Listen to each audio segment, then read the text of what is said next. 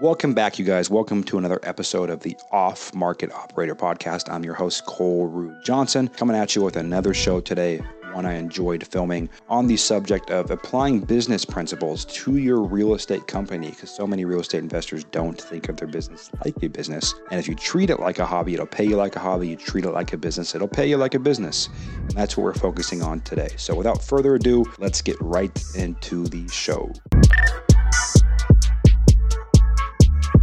People don't fail at real estate because they suck they fail because there's too many ways to succeed. That's why I suggest you focus on the most important skill in all of real estate, which is finding deals.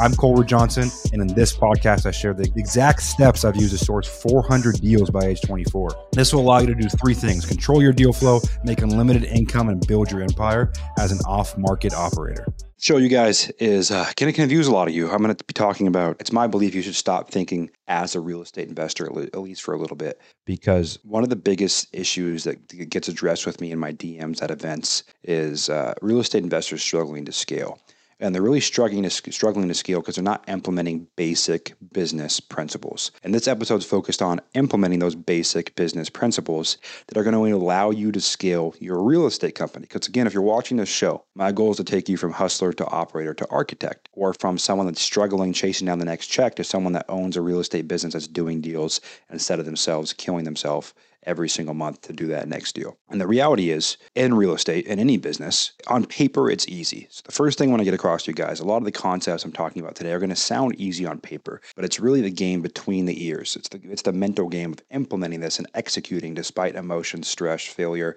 and setbacks that'll set you apart. And the best real estate investors I know, they think like business owners. So they're business owner first, real estate investors second, and that allows them to solve bottlenecks and build a business that serves them.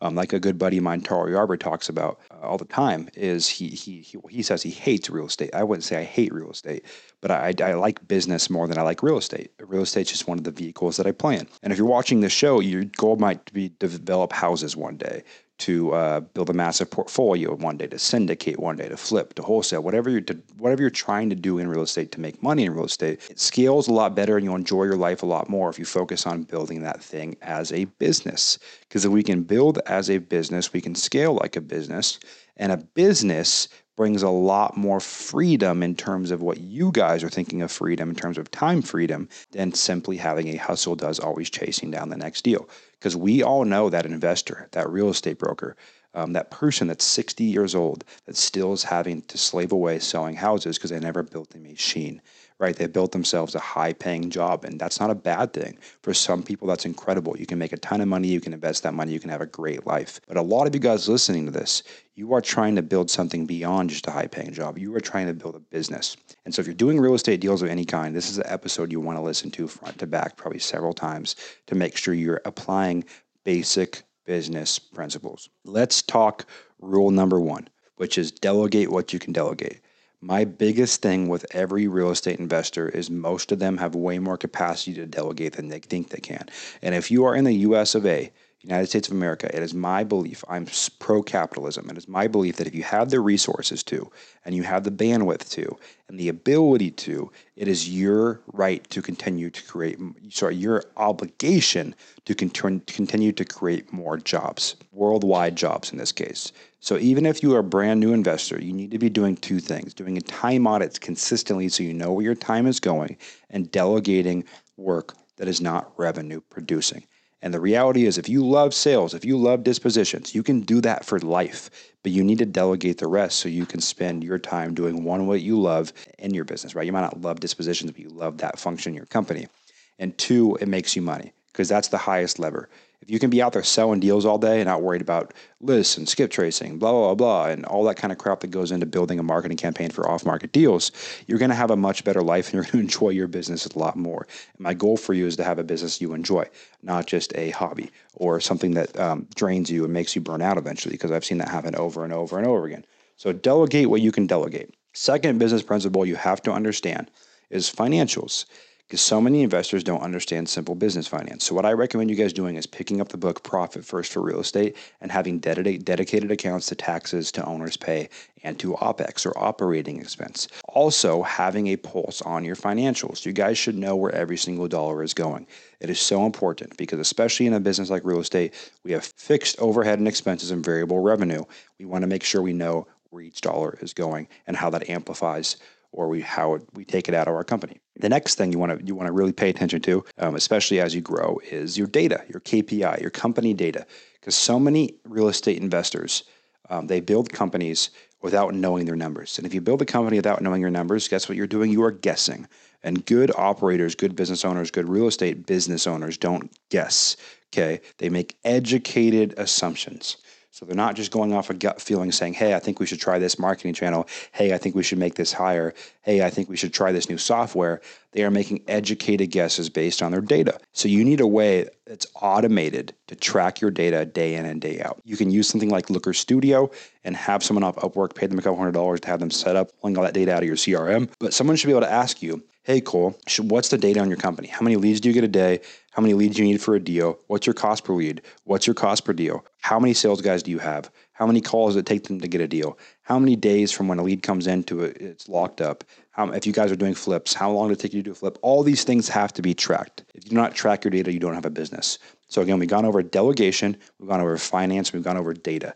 So delegate what you can delegate, understand your financials, and uh, the fact that data is king. Okay. The fourth piece, and maybe the most important piece, of simple business principles you absolutely have to be implementing is just simplify. Simplify everything you possibly can. There's kind of a, a code name for this that I use with my team. Okay. It's simplify, automate, delegate, systemize, or delete. Again, it's simplify, automate, delegate, systemize, or delete. So when you're going throughout your day, everything that you do as a function in your business, as a business owner, you need to focus on the who or the how not the what you need to do. So if you have something you need to do needs to be done in your business, can you simplify it? Yes, you can usually simplify it, meaning you make it a process, you make it super simple, you take that process out of your head. Can you automate it with technology, with AI? A lot of times you can. Can you systemize it? Is there a tech tool out there for that? Can you delegate it? Can you delegate it to someone else? You probably can if you're being honest with yourself. And or can you delete it? And a lot of times you can delete stuff too, because at the end of the day, you might have thought it's a good idea, but your numbers are telling you it's just not that needed. So that's one of the core pieces there. Can you properly simplify your business? Because really, what, what elite level CEOs and entrepreneurs do, they try to find the simplest way to get from A to Z. Newbies try to find the most complicated, sexy way to get from point A to Z. But really, really good operators, really good business owners who practice business principles, they simplify every single thing they can simplify. Okay. Another one I want you guys to focus on is focus on problems you have the right to solve. So if you don't have enough leads, but you're focusing on sales, you haven't earned the right yet to focus on sales. You need more leads. So focusing on solving problems you actually have the right to solve is a really important thing to understand as you build your business. Otherwise, you're going to spin yourself in loops nonstop. Okay. The last thing business principles and the best business entrepreneurs do is they have a practice of capacity, a capacity practice. And what a capacity practice is, it's a ritual, it's a habit that allows them to show up with their team engaged and ready to perform. If you do not have a capacity practice, you're going to burn out, you're going to get stressed, anxious, tired, put on weight, not exercise, and that's going to trickle through your organization. For me, that's writing. For some people, that could be lifting. For some people, that could be golfing. I don't care what it is, but you have to have a practice. It, it's not really a business principle, but having a practice that gives you capacity back and fills that cup because so much of your business will drain it because business really is solving problems. Last but not least is the what and why what your company is and why you're doing it. And then you need to make sure that's communicated throughout your team because that's what builds culture. Your team should be able to answer your what and why. If you asked anyone on one of my teams, why is Cole building this? What is he? What is Cole building and why? They're all going to know. For example, with my call center business, you ask them what is what does Cole want to build? He wants to build a one-stop shop for real estate investors for their lead flow, for their pipeline, so they can get started, and that's available to them. Why? Well, The reason being is because when he came in the game, he didn't have that, and most people don't have that, and that's the main roadblock. Is people need a one place to go, ignore all the noise, be able to get what they need to get to get deals done as soon as possible. That's the reality of it. So, without further ado, you guys, this is a great show, and I hope you enjoyed it. This is probably worth watching one, two, three, four, five times, depending on uh, where you're at and changing your business from a hustle to an actual business and implementing these business principles. You guys have to be implementing business principles into your real estate practice, whatever that is developing, flipping, wholesaling, building a portfolio, syndicating. I don't care. Treat it like a business and it'll pay you like one. As always, you guys, a like, a share, a review means the world. We listen to your guys' comments. This show today came from a comment I got on DM about how I've been able to apply so many business practices to my companies um, that give them scale and honestly make business fun. And you should have fun running your company, at least some of the time, right? A lot of times it sucks. That's the reality of it. You're solving problems, but once upon a time, you should have some fun. So, um, like I always say, and I truly mean it, and I had a conversation today with a buddy talking about just how one real estate deal can shift your whole perspective. So you are truly one deal away.